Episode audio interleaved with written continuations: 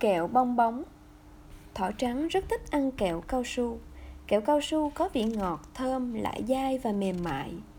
Khi đã nhai hết vị ngọt, thỏ trắng còn có thể dùng kẹo cao su để thổi thành một quả bong bóng thật to.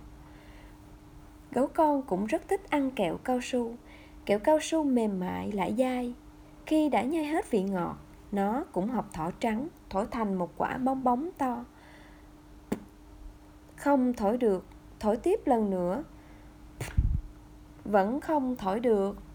Gấu con thổi cả nửa buổi. Đừng nói đến bóng to mà ngay cả bóng nhỏ, gấu cũng không thổi được. Gấu con tức giận, Nhổ bả kẹo cao su ra đất. Một chú kiến nhỏ đang cõng hạt gạo trên lưng bò tới. Không cẩn thận, dẫm vào bả kẹo cao su.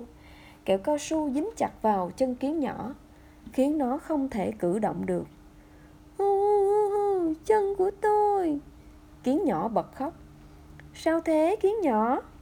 Thỏ trắng và gấu con tiến lại hỏi.